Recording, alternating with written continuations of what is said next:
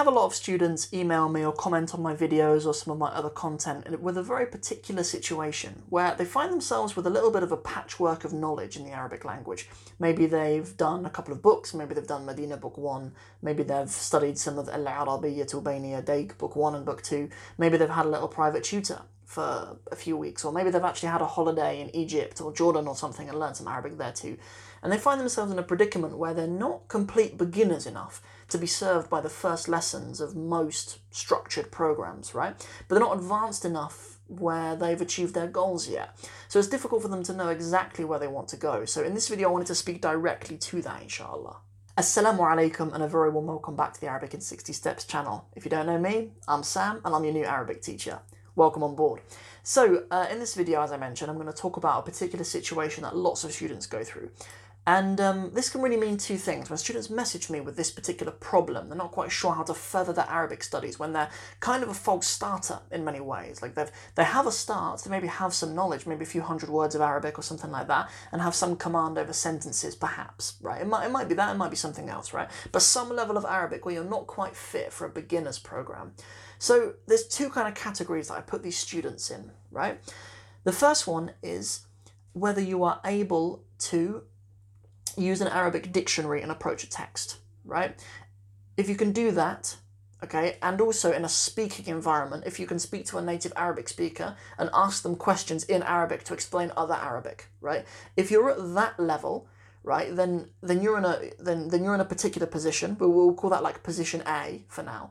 If you're not in that position, right, and you would, you know, you're you are a relative beginner, right, you're not quite at that level yet, then we're going to call you in position B, right? Because there's two different strategies depending on what kind of a student you are. Because the thing is, I get I get it that it's frustrating for you to kind of be a beginner on a beginner's program again because like to make an Arabic language learning journey exciting, you always need to be on the peripheries of your knowledge. You need to be encountering things on the peripheries of your knowledge. And that's kind of why I've sort of adopted it as part of my teaching style that even in our most basic lessons, I like to kind of bring in bits of etymology or Arabic language history or little bites from poetry or culture or, or references to a little anecdote that I experienced in Palestine or Egypt in my studies or whatever. Because even if the content of the lesson is something you're quite familiar with, there, there'll still be information which is on the peripheries of your knowledge. And I, I like all of my lessons to be like that. So let me refer back to what I mentioned as sort of position A. If you're an individual who isn't where you want to be in Arabic yet, but you are at a position where you can speak good enough Arabic to have a native speaker explain something to you in other words in Arabic to explain something to you, or if you can sit with an Arabic dictionary and an Arabic text, right? If you're in that position, then what you need to do in that position is immerse yourself more.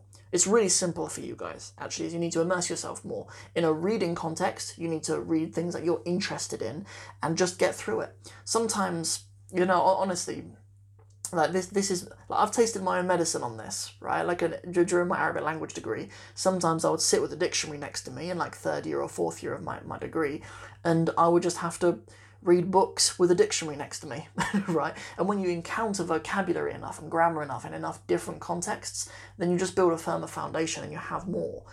Um, and in a speaking environment it's the same right I'm going to mention something, inshallah, that, that I do offer, actually, which might be able to help with this. It might be something that you're interested in.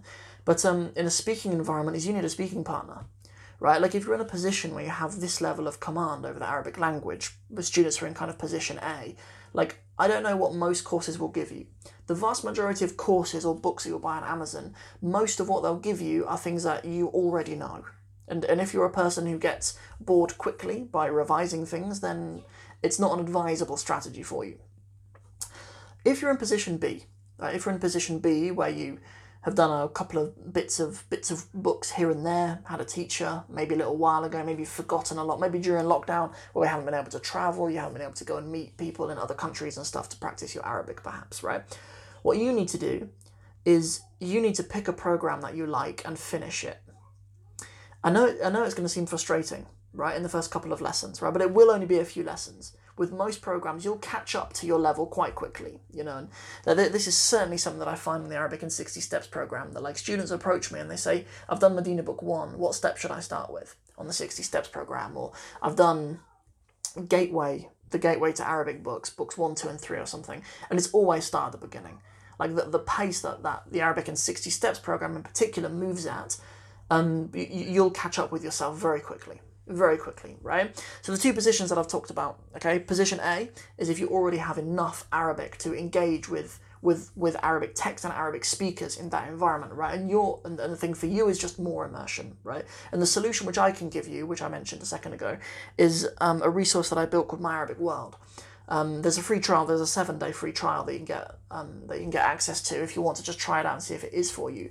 But essentially, what we do in there is we don't we don't have like a step by step course in there. That isn't the that's not the kind of the pedagogy that we subscribe to. That's not what we're trying to build. It's not a course, right? It's a library, it's a world of Arabic moments, right? Where we've taken about a minute in each one of these videos of organic spoken Arabic, right? We take a video and then we unpack it for you. So we bring out the transcript, we bring out a vocab list, we repackage some of the vocab into really useful conversational phrases. It's usually five phrases per lesson.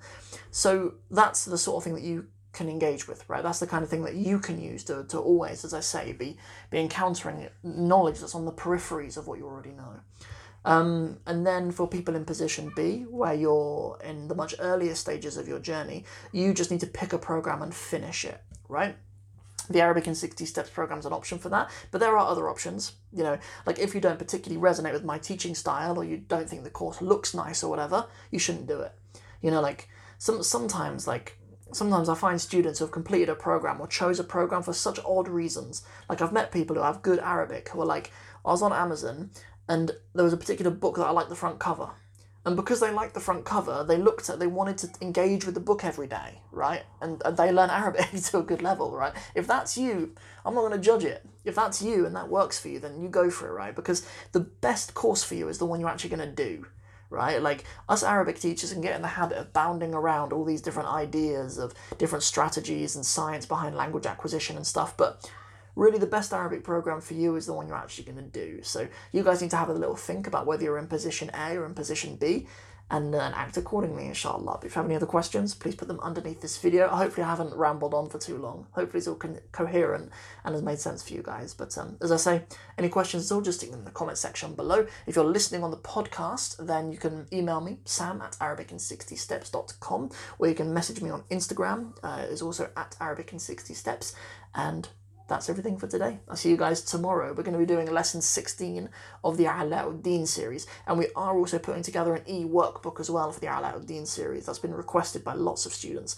So we'll have an e workbook which will have like a you know, there'll be lesson by lesson, the, the text that we covered in the lesson, the core vocabulary, core grammar points, and then we'll maybe even have a QR code as well that you can scan on your phone to go to the right video.